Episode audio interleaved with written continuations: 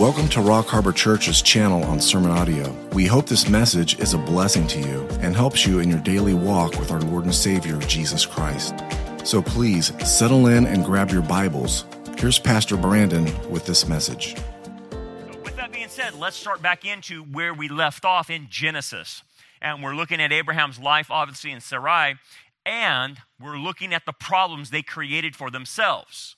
Now, if you recall, the problem exists like this they're told that a promised child will come through them, and that this promised child will be, you know, carry on the Abrahamic covenant. It will go into uh, having a descendancy, which refers to the Jewish people. And then out of the Jewish people will come one seed, uh, the Jewish Messiah. So this is a big deal. So the birth of this child um, has a lot of consequences to it, okay?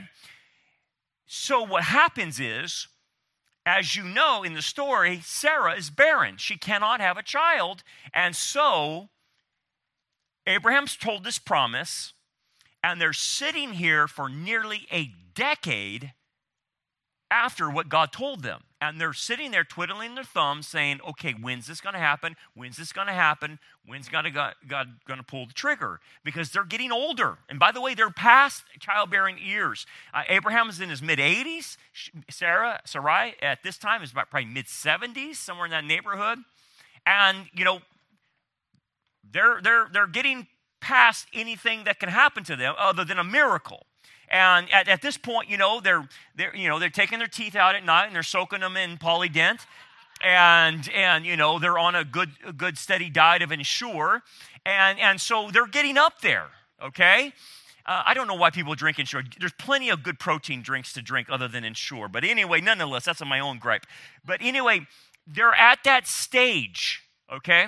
And they're like, this is not going to happen. And you can see what starts happening is humanistic reasoning. Well, if this is not going to happen and we're, you're barren, then I wonder if we should look at this a different way. And that's when they start getting in trouble. And what they start doing is probably thinking in terms of spiritual, uh, spiritual providence. And what do I mean by that? Yes, God works behind the scenes. It's called the unseen hand of God. But here's what they're probably thinking.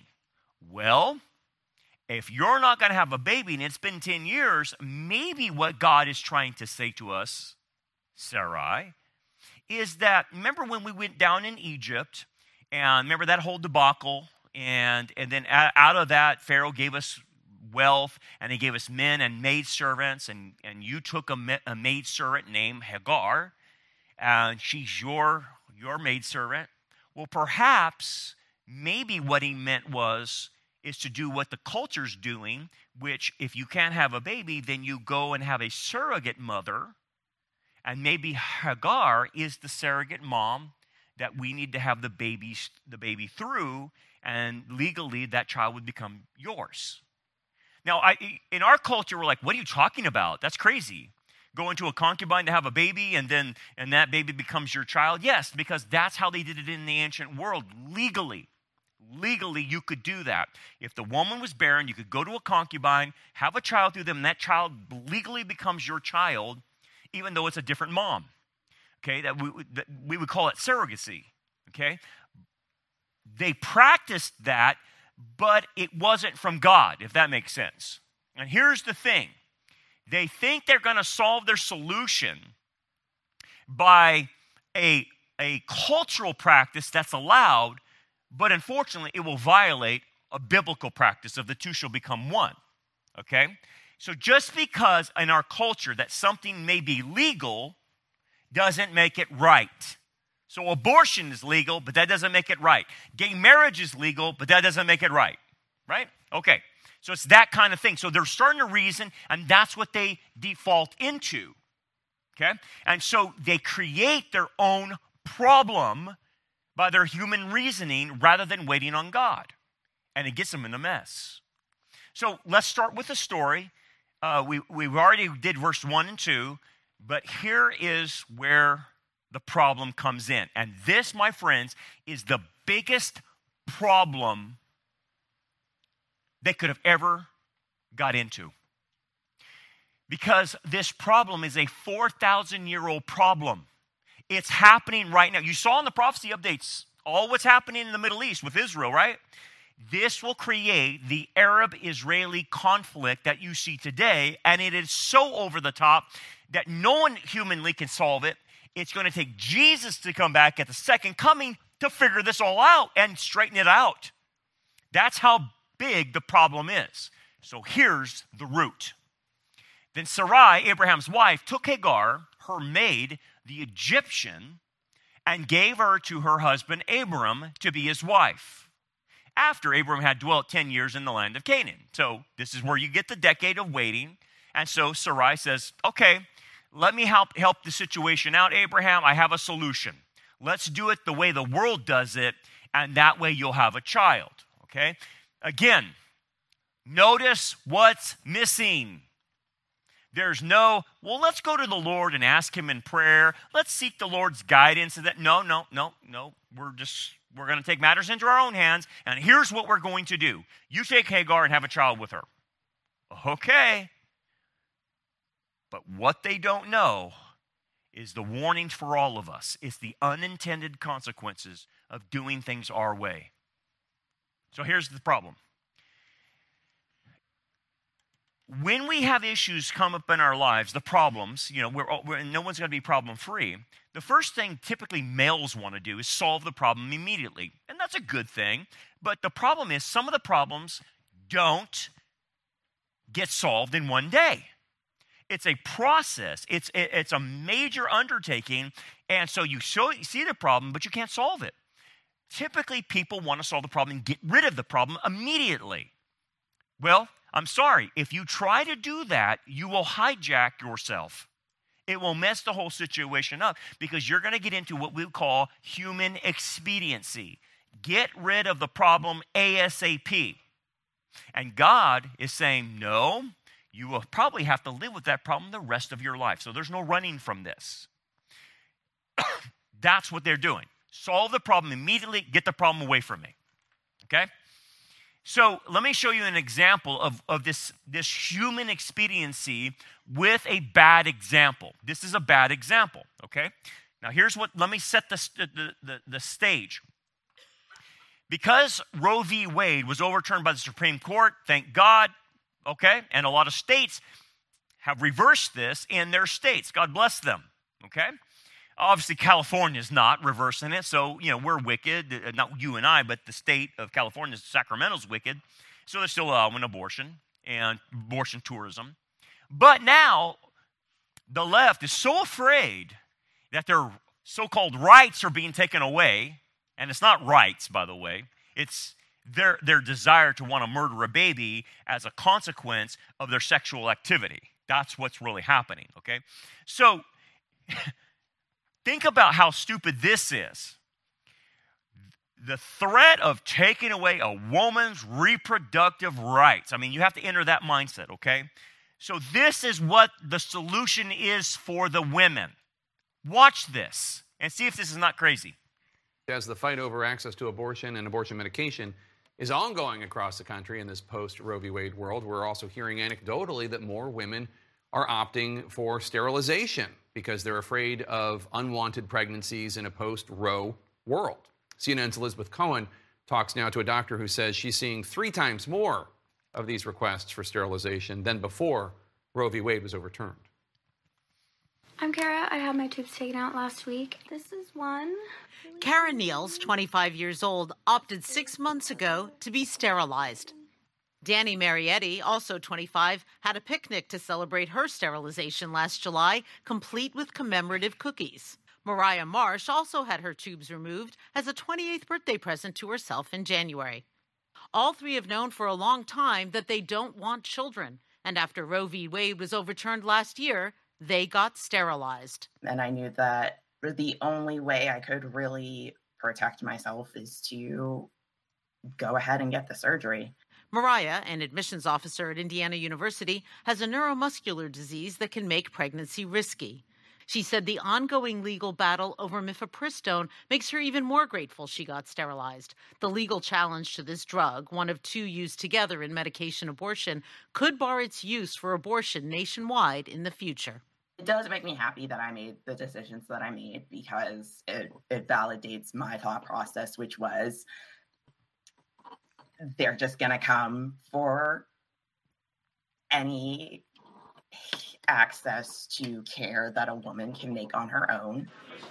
Dr. Leah Tatum, an obstetrician gynecologist in Austin, Texas, said she hears this frequently from patients. Their concerns are if medical abortions are no longer accessible, what if their reproductive rights uh, are restricted even further? She says as abortion rights are getting chipped away, I have definitely seen an increase in the request for sterilizations. I see about three times the consults for sterilization as I used to.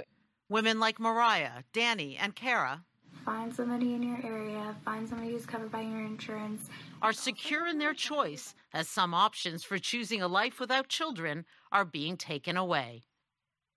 Unbelievable. So, in their humanistic thinking, us uh, uh, us giving, taking away their right to murder a baby in the womb. So their solution to that is, I'll just go get sterilized. Uh, what circus are you in to even go there? That you would sterilize yourself. How about this? Why don't you just act moral? Why don't you just stop having sex outside of marriage and quit the nonsense that you so you're sterilizing yourself so you can go have sex with anybody and have no consequences. That's what it is. But you see the humanistic reasoning? It's humanistic. Well, I'll just sterilize myself since the courts are taking away my ability to kill babies. Really? Wow. Let me balance this out a little bit. So you have the, the, the, the, the, the warning that you see here of don't take matters into your own hands and try to solve a problem immediately that you can't handle, okay? Don't try to get rid of the problem.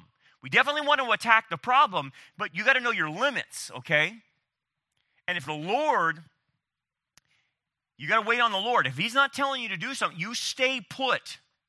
If, if you're like, you know what, I don't have any direction in this, I have a problem in front of me, and I don't, I don't know what to do, then good. Stay where you're at and don't do anything at this point. Just wait on the Lord, okay? If you start taking matters into your own hands, you will complicate the problem. But once he does show you what to do, then you are to act immediately. Okay? So you wait, you wait, you wait, and then he says, okay, open door. Then boom, go right through it.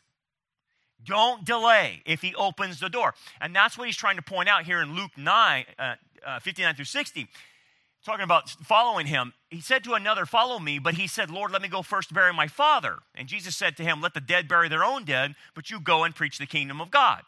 Now, I don't have time to unpack this. I did this on Wednesday night. What's the, the overall point?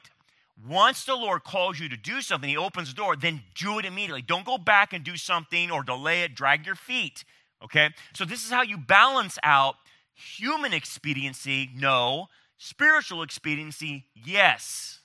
So there's a balance. Now, when you're waiting on the Lord for Him to open the door, okay, you are to practice active waiting spiritually. Active waiting, not passive waiting. Okay? So like, let's, let's, let's give you an example. So I'm looking for the ultimate job. Lord, I want to do your will. Uh, please uh, guide me to whatever that job might be. Okay? The, the, the passive waiting for that is this I'm going to sit on the couch and play video games, and then I know the Lord will bring the job to me, and I'll hear the doorbell ring, and someone will say, We heard you're an expert gamer, and we think you could be the CEO of our company. So here's the, the package, here's your benefits. You're our dream kid. Why don't you start working for us? Come on, let's go. If you think that's going to it's going to happen, you're out of your mind. But active waiting would be this I need a job that I want to find the will of God. So what do I do? Well, get yourself out there and start putting your resume out and start doing your interviews. And as you are out there actively waiting, eventually he'll open the door and you will find the right place. That's how you actively wait. You don't sit back and let it let him serve it up to a, on a silver platter. You have to do your part without getting into his part. Okay? So that's the balance. But let's see what happens. So, major problem.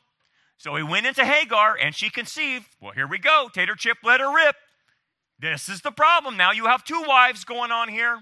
So now we have a mess. Now we have two wives going on here, which is a violation of Genesis. Well, I wonder how that's going to work. I'm sure the two women will get along, don't they? They'll get along, won't they?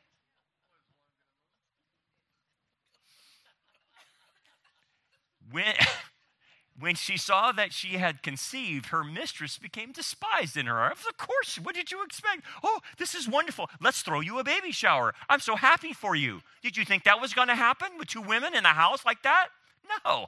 No, so what happens that her mistress become, this, uh, became despised in her eyes. So what happens? Hagar gets all pumped up, prideful.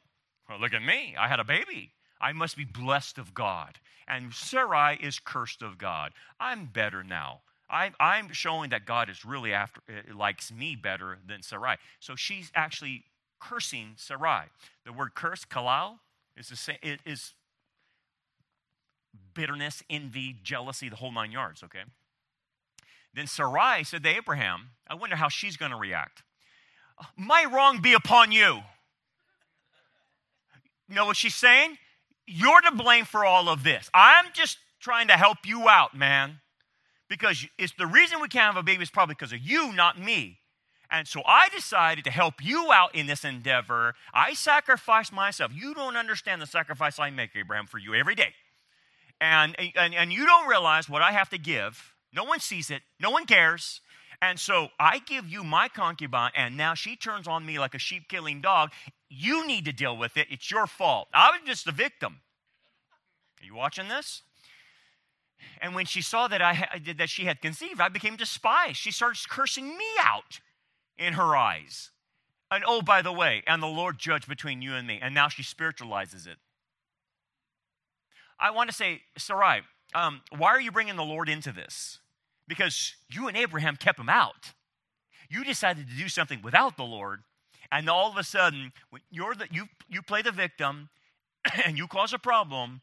You want to say foul and you want to say, oh, I, the Lord needs to intervene now and, and straighten this all out, what you did and Hagar did to me. Uh, no, this is typical. When someone creates their own problems, what they try to do is get away from the problem they created and they become they take on victim mentality and then they say they spiritualize it saying i'm just a martyr i was just trying to do the right thing Oh, really? You, you thought that would work out. And so people do that all the time. They want to play the victim, the martyr, and oh, I'm the sacrificial lamb they want to uh, portray. Okay? So she's spiritualizing a bad decision. It's your fault, Abraham, that this went down. It's her fault. Well, Sarah, who's the one who gave your servant over to Abraham to sleep with? Who did that? Was it Sally Two Trees down the road? Who was it? Because you are the owner of her. You see how she doesn't want to own it? So he's got two twisted sisters on his hands. Principle before we move on, using wrong methodology, even for a good goal. Okay? You use the wrong methodologies, you're going to shoot yourself, right? You are going to turn the gun right on you.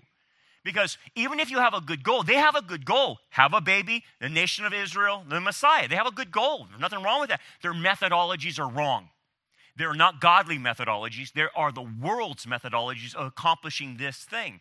And here's the problem the unforeseen, unintended consequences that will come from this decision is beyond their, their capacity to even know. This is the problem we don't know if we do something out of the will of God, what are the unintended consequences that come from that. Now, some of us are living with them right now. Like we made a decision, it was a bad decision, and now here are the consequences that you couldn't foresee, you couldn't know, but they're with you. This is what's happening here, right? And so, let me show you an example of unintended consequences. It's the social media dilemma with AI. Now, here's the thing. Uh, I'm not going to go into AI, you know, turn it into the Terminator, but it, They're on the brink of this. Understand this that the next the next phase of AI is they can't control it. It will get out of control and start doing things that hates humans, okay? It's demonic. But let's look at first contact, okay? Um, this is Tristan Harris. Tristan Harris is an ethicist for AI. He's the only one because the rest of the guys who are creating AI are unethical, okay? They don't care if Skynet wants to kill us all with Terminator slaughter bots. They don't care. They just want to race to the top and get it and achieve this new AI God. Okay. So, what's been our first contact with AI? Well, it's been social media. Okay? And the whole pitch of social media to our kids and us well, we'll have connection, uh, you'll be able to have a voice, all these wonderful things they said would happen, but what's the un- unintended consequences that it's produced? Watch this. Social media was actually humanity's first first contact moment between humanity and AI.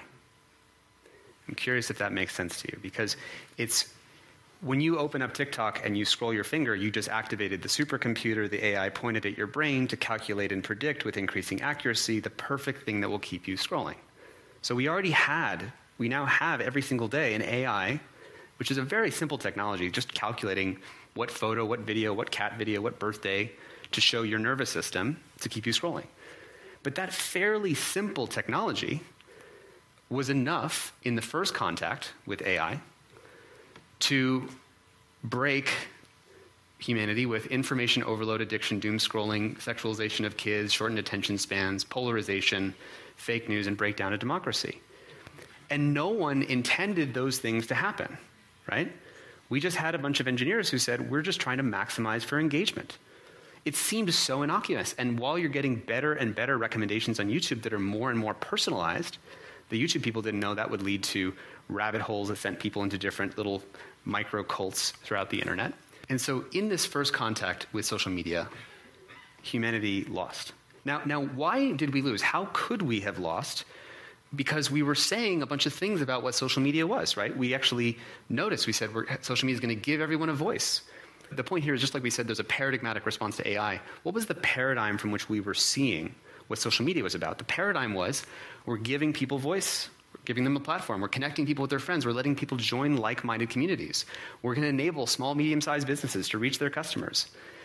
And these things are all true. These are actual benefits. These are awesome benefits. These were not incorrect things to say. But one of the things we like to say is behind this friendly face, there was some other problems. And people pointed them out. We've got an addiction problem, a disinformation problem, mental health, free speech versus censorship. But in our work, if you've been following it and saw Social Dilemma, we sort of said even behind that, there was actually this even deeper thing, which is this arms race, which we talked about in that third law of technology. And the arms race was for attention, what became the race to the bottom of the brainstem. And that was created this kind of engagement monster that was this AI that was just trying to maximize engagement. So while these things on the left are true, we miss the deeper paradigm. And so we think that if we want to predict what's going to happen with these other AIs that are going to infuse themselves in society, we have to understand what's actually behind the way the narratives that we're using to talk about it. And just note if you try to solve these problems addiction, disinformation, mental health, health on their own, you're going to be playing whack-a-mole and you're not going to get to the sort of like generator functions. You're not actually going to solve the problem. And it's important to note that maximize engagement actually wasn't, it, re- it, rewrote the rules of every aspect of our society because it took these other core aspects of our society into its tentacles and, st- and took them hostage. So now children's identity is held hostage by if you're you know, 18 years old and you don't have a Snapchat account or an Instagram account, you don't exist right? It, it has held that hostage. You are socially excluded if you don't do that. Um, media and journalism don't happen or can't exist outside of being on Twitter and being able to promote yourself on Twitter. National security now happens through social media and information warfare, politics and elections. These things are now run through this engagement economy, which has infused itself and entangled itself, which is why it's now so hard to regulate. And part of why we, had, we wanted to call this moment here is we believe major step functions in AI are coming and we want to get to it before it becomes entangled in our society. So, at the bottom line, we got something to fear. They have created a monster, Frankenstein, that they can't put back in the box. Okay? And you can bring all the torches and pitchforks out to, to corral Frankenstein, but you're not going to cr- stop the monster. They have created something they can't stop. And what it's doing to people is it's controlling their minds and their reality. That's what the social media things are doing. It's unintended consequences, they say. And, and now our kids and young adults are suffering from addiction, from uh, depression, suicide, because of why? They're watching what's on Instagram, TikTok, and all these things, and it's creating an anxiety disorder, stress, all kinds of stuff and creating alternative realities because you can go and create this subgroup cult that you could be in and then create your own reality. Well, why do we have you think we're having a problem with transgenderism? It's because people have created their own reality through social media because they can be affirmed in that unreality on social media. There's thousands of people that would celebrate uh, Dylan Mulvaney there's a thousand people, and then, well, I got a thousand likes, so I must be doing something right. And it creates insanity. That's what they've done to the culture, and it's not stopping. But what's the point?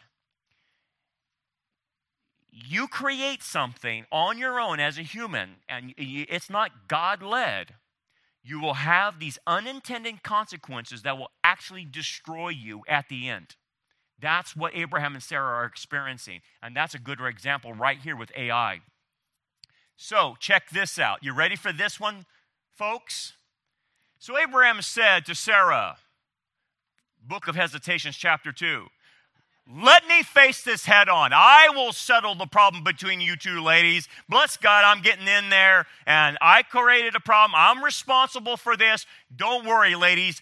I'm Superman. I'm going to come to the rescue and settle the problem. No, does it say that? No, because the scripture says, indeed, your maid is in your hand. Do to her as you please. What? What is he doing? Do you see what he's doing? He is saying, it's fourth down and five. I'm punting this. Boop. And he just punts it right away. This is the, the way you say, whatever you want, dear. That's what he is saying. He's not going to get involved. He's not going to unravel their bickering and their fighting. He's going to say, eh, you know what? You do with her what you want to do.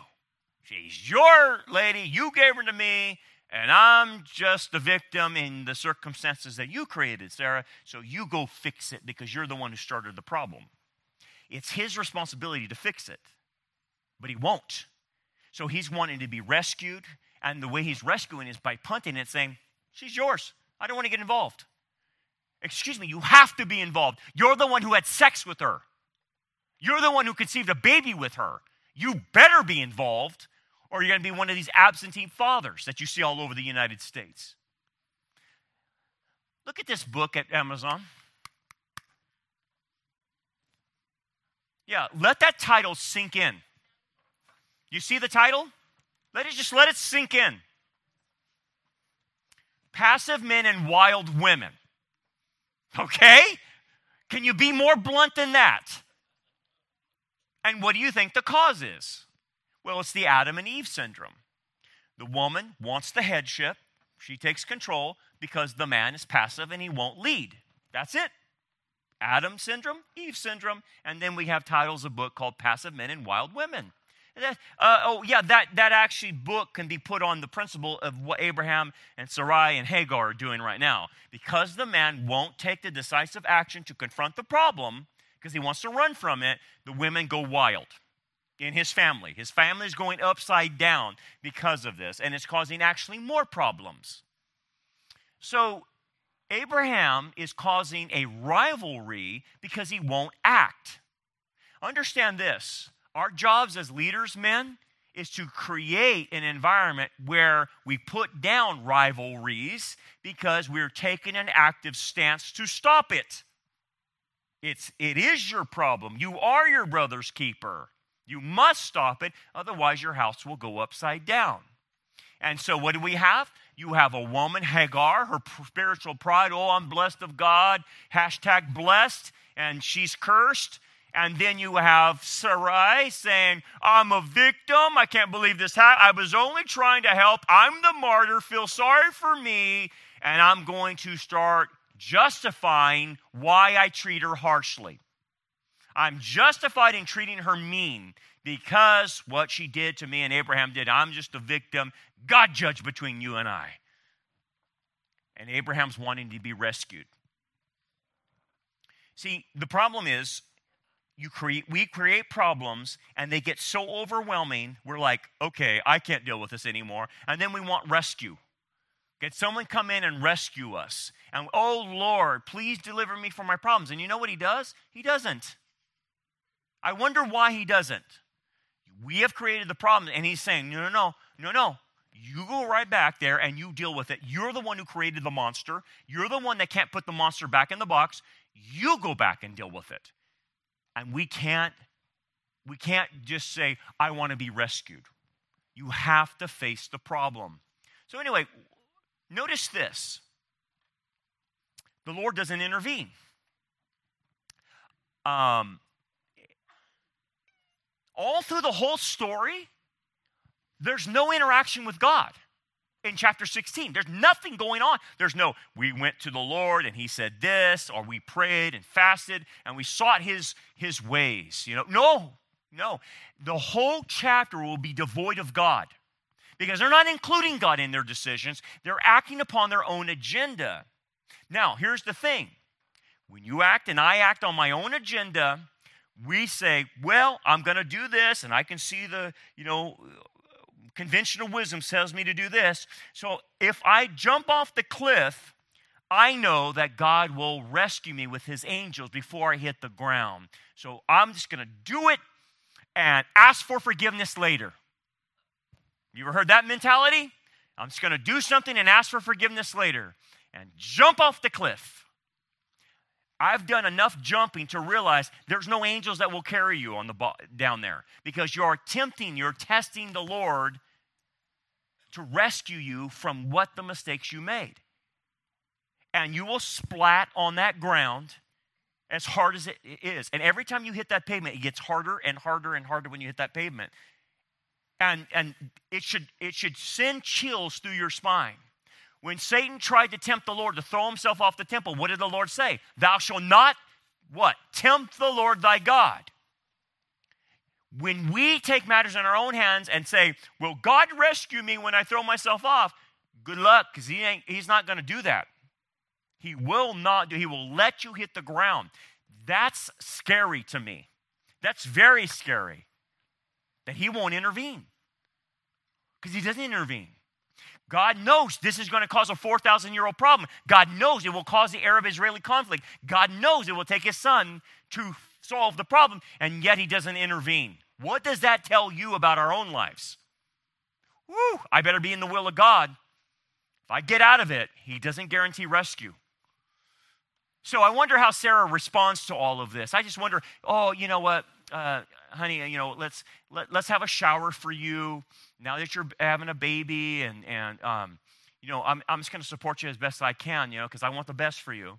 No. And when Sarah dealt harshly with her, she fled from her presence. Well, of course, Sarah's going to act like that. She's all twisted up. And Abraham won't correct the situation. So it gets so bad that Hagar runs away from her problem. Okay? So, so we have everybody running away from their problems in this situation, right? Blaming everyone else. And so Hagar doesn't know how to deal with this, so she just bolts, which is the classic Jonah when problems get so overwhelming, the tendency in our human nature is to say, I'm out of here. Even though we caused the problem, I'm bolting. I don't want anything to do with it. I'm leaving. And you think that the solution is to run like Jonah. And let me tell you about when you run. If you look at Jonah, everything worked out great for him when he ran. You remember that? He had enough money in his pocket to pay the fare. And oh, by the way, the ship was going in the right direction, away from the will of God. Oh, it was perfect. And then it was going out there, and it was a bunch of Gentile seamen that were around him that wouldn't put any pressure on him as a Jewish prophet. And so he was so comfortable in his decision to run, he fell asleep.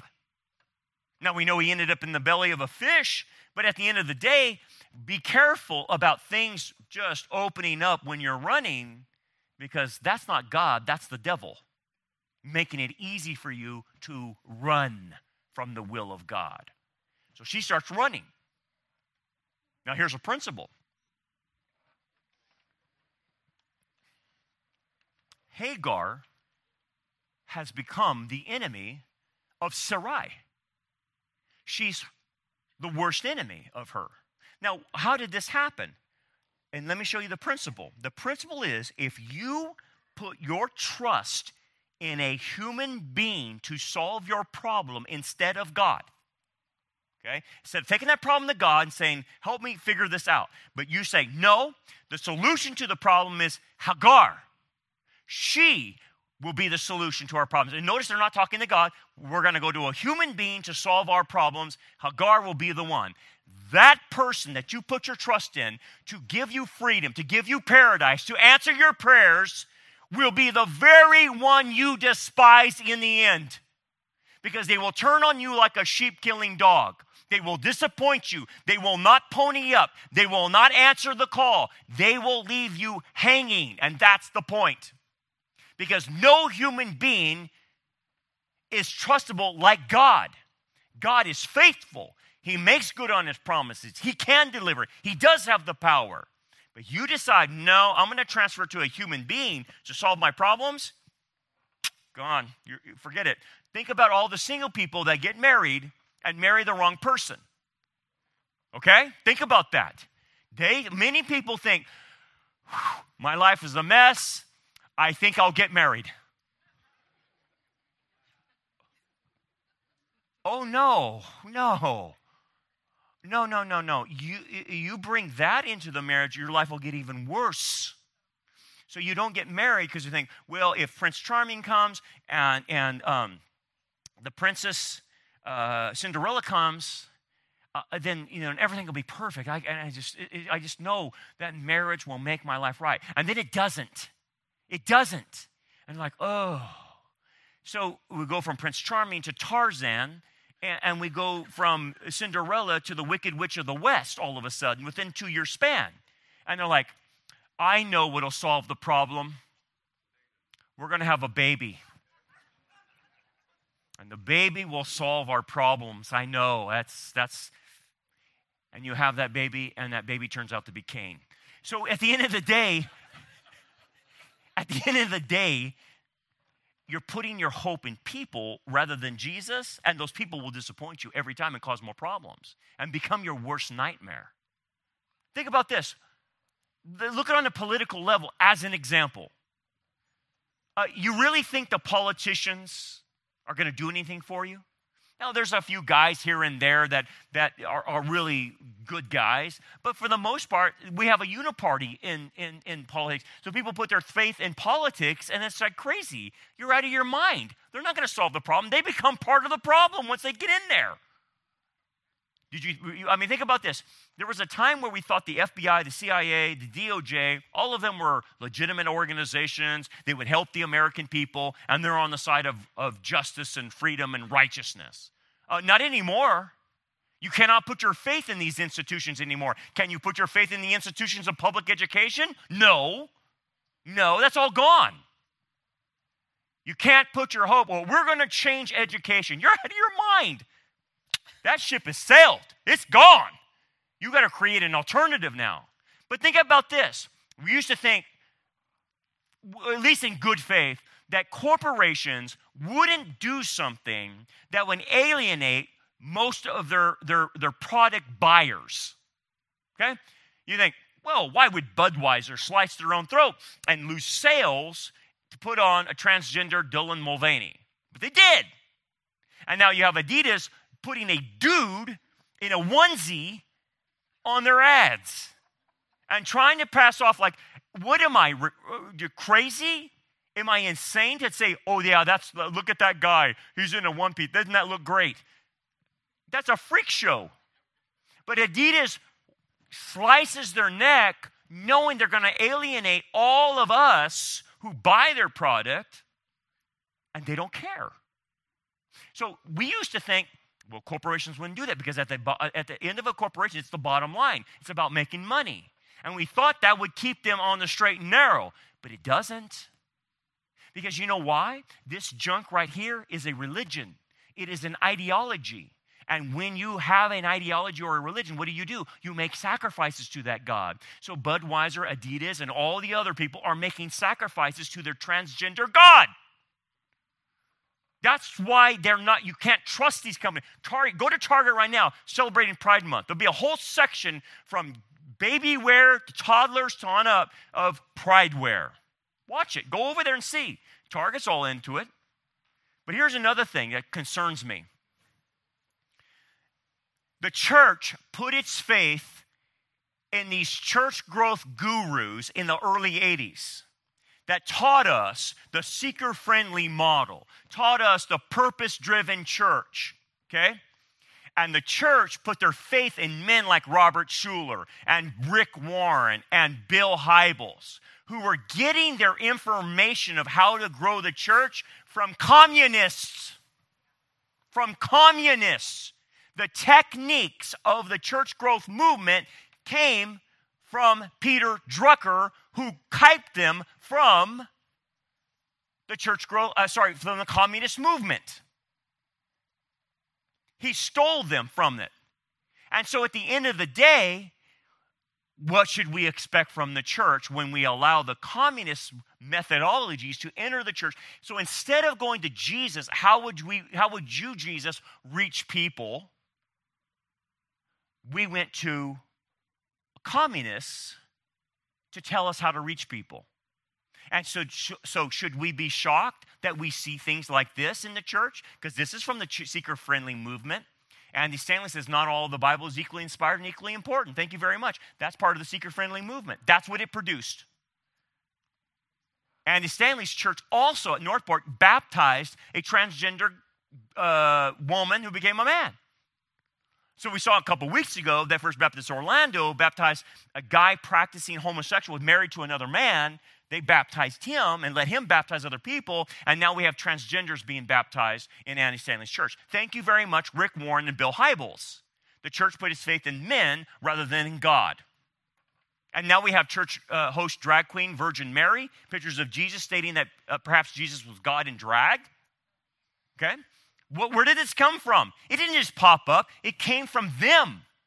The church put its faith in them. Seeker friendly. We're just trying to reach the transsexuals, Brandon. Don't you understand?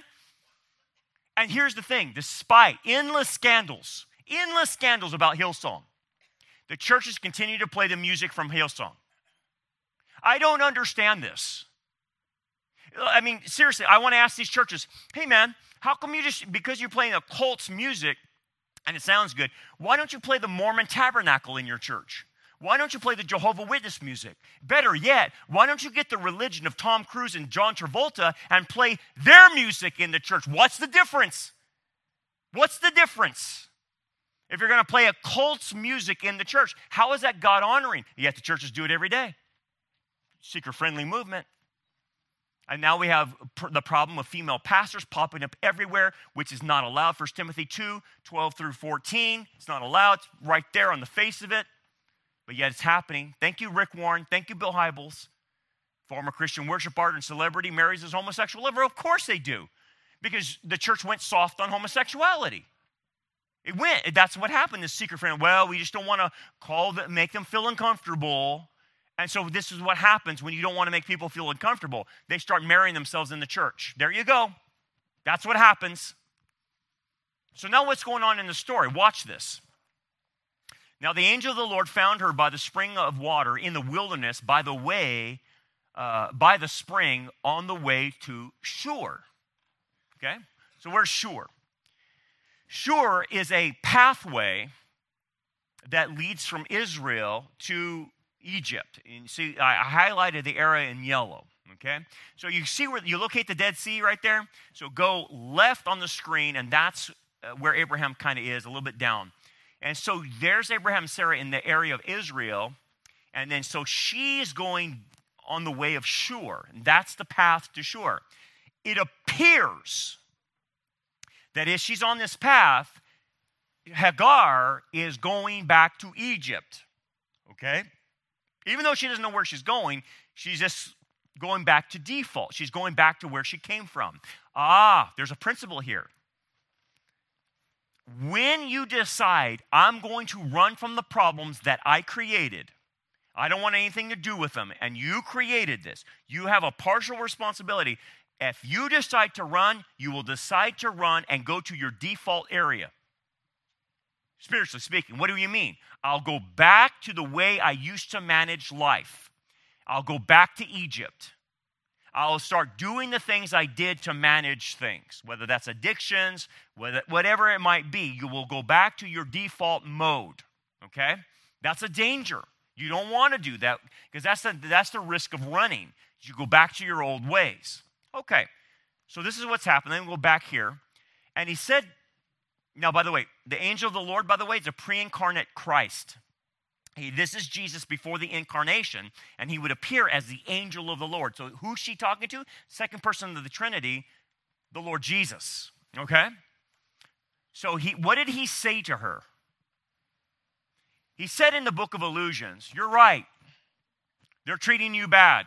You just need to get away from them. You just need to make yourself happy. You just need to feel good. You have too short of a life. Don't waste your life on these people. Get away from them, and everything will be great. And I'll take you back to Egypt, and we'll, you'll live happily ever after as if this never happened to you. Does it say that there? No, it says, Where have you come from? And where are you going? Now, the Lord knows this, but what is He asking a rhetorical question to her? Um, appears to me you're running from problems. And it appears to me you have no clue what you're doing. It appears to me you're going to default and go back to Egypt and you're going to get yourself into more mess. So let me ask these questions Where are you going and where are you coming from? Where are you heading from or going to? Because you will wander aimlessly spiritually when you run. That's the problem.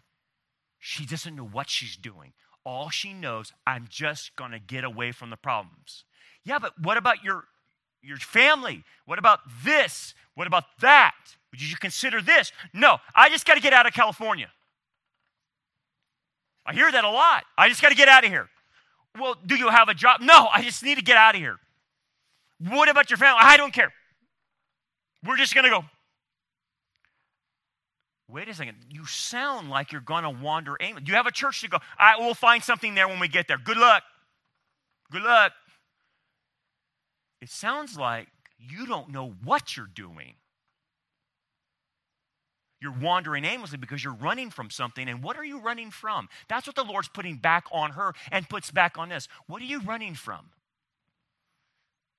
She says, What, what does she say? She said, I am fleeing from the presence of my mistress, Sarah. Oh, really? So, okay. Why? Running away from problems is going to cause us to wander aimlessly. You won't know what to do, you won't know where to go. That's what he's trying to get her to, to think about. Now, again, understand this, guys. If you're a Christian and you're going to do it God's way, it brings a lot of heat on you to stay in the problems. Because more problems are going to come your way as a Christian. This is just the way life is, okay? And the heat gets on you for being a Christian. So the heat starts coming on the disciples around Jesus, okay? and they're like, man, this, this I, I don't know, man, this is tough being around Jesus. And he starts using the terminology, you must eat my flesh, drink my blood, metaphorically speaking, in reference to believing on him. And they're like, whoa, what's that about? And they're, they're getting a lot of heat. And so a lot of people, I'm out of here, I'm done. They can't, they can't take the heat, so they bolt. And it says, from that time, many of his disciples went back and walked with him no more. They couldn't take the heat of being around him because he will take you right into the fire. Okay? But unlike what Peter typically does, which, stick his, which means he sticks his foot in his mouth all the time, he says something brilliant here. Then Jesus said to the 12, Do you also want to go away? You want to run from your problems? Jesus is their problem, by the way. He's causing the heat to come on them do you also want to go away too? And everybody in this room has got to answer that question. Do you want to stay with Jesus in the fight? Because that's where the, that's where the problems are. But Simon Peter, God bless him, God bless him for saying this, answered, Lord, to whom shall we go? You have the words of eternal life. Thank you. Thank you so much. Where are we going to run? Because, in essence, to run is to run away from the will of God and away, away from the, the one who has the words of eternal life. That's what running does. It moves you from the person who can actually steer you through the problems. So you, in essence, create more problems by your running because you're running away from the one who can navigate it.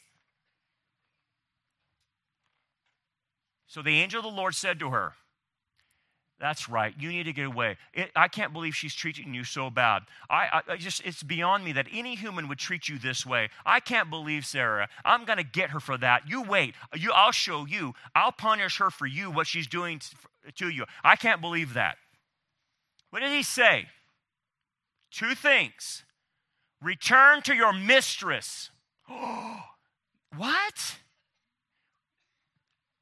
Yeah, it implies you're going to return and you're going to stop this despising her right away. It's going to end today. But you're going to go back to your problem. Oh. So, in essence, Messiah is saying that same thing to us. Yeah, Brandon, you, you got these problems. If you think you're going to run away, it's the opposite of what I would tell you. You go back to your problems, you face them. And then I want you to do a second thing submit yourself unto her hand.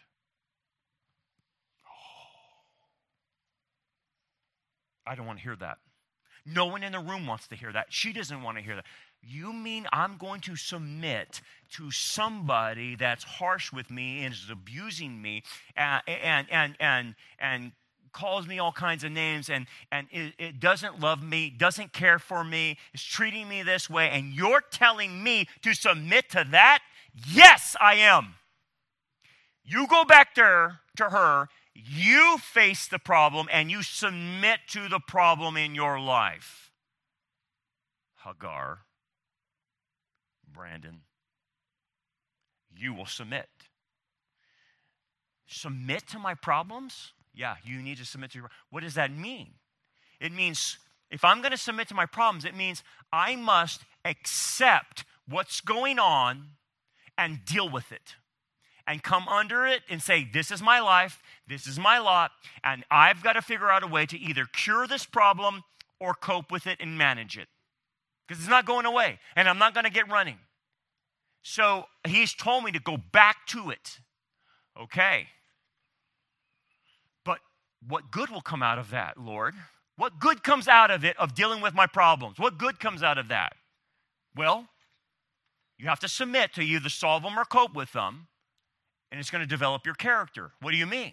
Look what Romans 5 says. If you submit to your problems and embrace them and deal with them, we also glory in tribulations. It could be translated problems, the, the harshness of life coming upon you. What do you mean you glory? I don't think delight in, in having people treat me bad. No, no, that's not what it's saying. It's what happens, it's the effect of dealing with them. Knowing what? That problems or tribulation produces what in you? Perseverance. What does perseverance mean? Like you have an iron will that nothing can stop you, that you can get beat down and still pick yourself up. That's what trials, problems do. It creates steel in your soul. I don't want to be a spiritual wimp, do you? Well, if I, you don't want to be a spiritual wimp and be pushed around by this world, then deal with the problems. Because that's what it does. It, it puts steel in you. And then that steel, that perseverance, that iron will, what does it give you? It gives you character. That's what's missing in people. They don't have any character. If you don't have any character, you can't stand up to evil. You can't stand up to anything coming your way. So it produces character. And what does this character produce? Once I have this character, it produces hope. Hope. And, and, and the concept of hope is what, in what God says, and you have faith in what He says for the future. It produces that.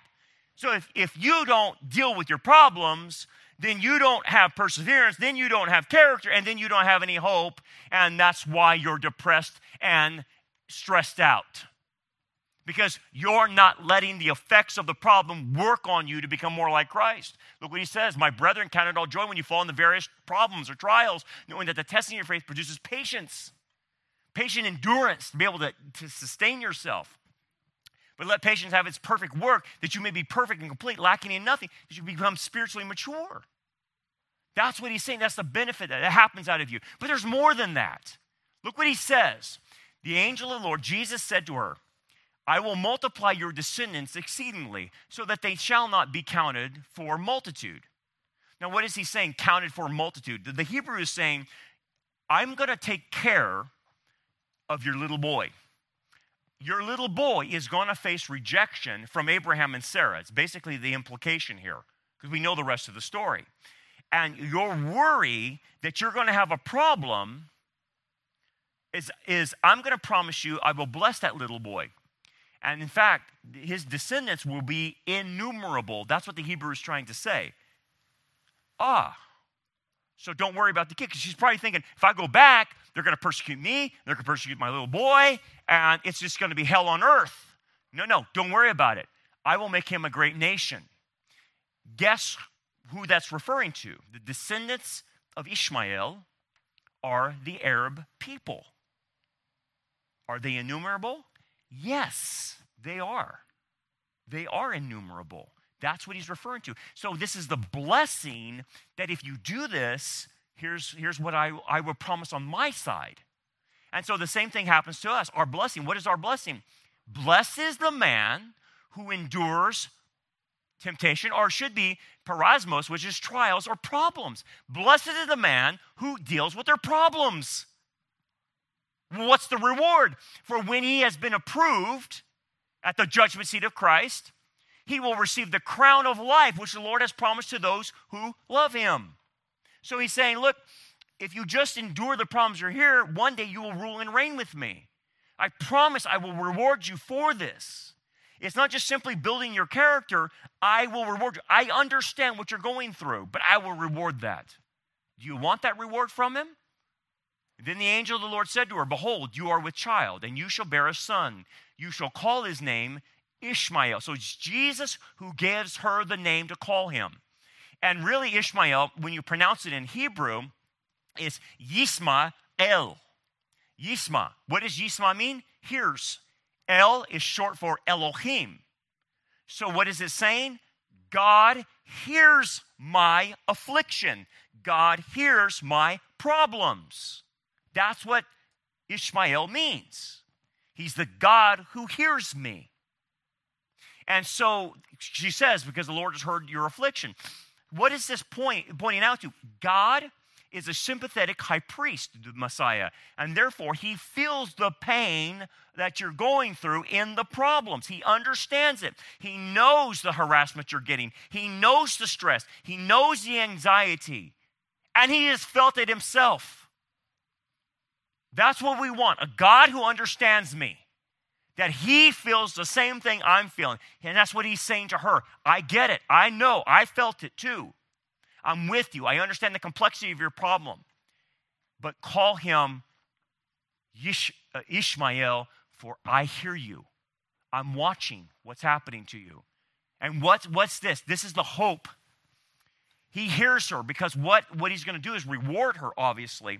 And what's the reward for us? What's the hope that character produces? What are we looking forward to? This day, Revelation 21 4 through 5. This is where your hope is. And God will wipe away every tear from their eyes personally. The idea is this that when we are there with Him, and I'm not talking about the judgment seat, this is a different thing. God is personally going to work with us, Jesus, you and Him, one on one, and you're going to go over all your life and all the problems that you had. And what He's promising to do is to wipe away the tears from it. It's the idea of God taking His finger and moving that across your eye to take the tears away. It's a metaphor but what it means, it means that He will reconcile all the problems that you dealt with in life. Okay? and he's going to reconcile. He's going to tell you all the meanings behind it, how you can understand it. Because right now he's asking you to trust him. But he will one day tell you this is why this went down. This is why this happened. This is why that. That's what's implied here. Is that everything will be made manifest to you to understand. And by doing so, he wipes away your tears. The psalmist says he keeps your tears in a bottle because he's re- he knows all the pain and suffering you're going through, and he's going to reconcile that. Now, he doesn't simply reconcile it and tell you why it happened and what were the reasons for it and all the, the things that he brought out of it. He's not going to just do that. He promises this There shall be no more death, nor sorrow, nor crying. There shall be no more pain, for the former things have passed away. No more problems. I'm going to create an environment for you where you will be problem free one day. Never again will you get sick and old. Never again will some knucklehead do something in your society to destroy your society. Never again will you even sin against uh, me. Never again will you create your own problems. Never again. There will be an environment where there are no problems ever for all eternity. He promises you that in the next life, but not in this one. Not this life, but in the next. And that's where you put your hope. You put your hope that one day you will be problem free. One day you will be out of this mess and free of that. And that, what that does is keep you moving forward. It keeps you getting up on Monday morning and fighting every day, even though you have a problem right on your hands. And he says, He who sat on the throne said, Behold, I make all things new. It will end one day. It's coming. You have to hope in that. If you hope in that, then you can deal with the problems that face you today. Let's pray. Father, thank you, Lord, for what we can learn through Abraham and Sarai. Whew. Brings a lot of conviction on me seeing that taking matters into our own hands, doing things out of your will. We don't want to do that, Father. We want to stay on the straight and narrow. We want to stay in your will. We want to be sensitive to how you lead and wait patiently for you to open doors and close them. And so, Father, give us that insight, that discernment on what you're doing with us and our problems and how you want to, uh, us to face these problems, not run from them, and deal with them effectively so we can become more like your Son. And Father, we thank you so much for the future that we have a day where we have no problems. That's amazing. Thank you for promising that to us. That gives us so much hope. And I pray if someone today doesn't know Jesus as Savior and Lord, they would do so today. That they don't have that hope of eternal life and that promise that one day they will be problem free. Help them to understand that Jesus, Father, died on a cross for their sins, was buried, and rose on the third day to give everlasting life to anyone who will believe. We pray now in Jesus' name. Amen. Thanks for joining us for another lesson. We hope that this message is a blessing for you and helps you grow towards a more mature understanding of God's Word. For more information about our ministry, we invite you to check out our website at rockharborchurch.net. Until next time, remember, keep looking up for our redemption draws near.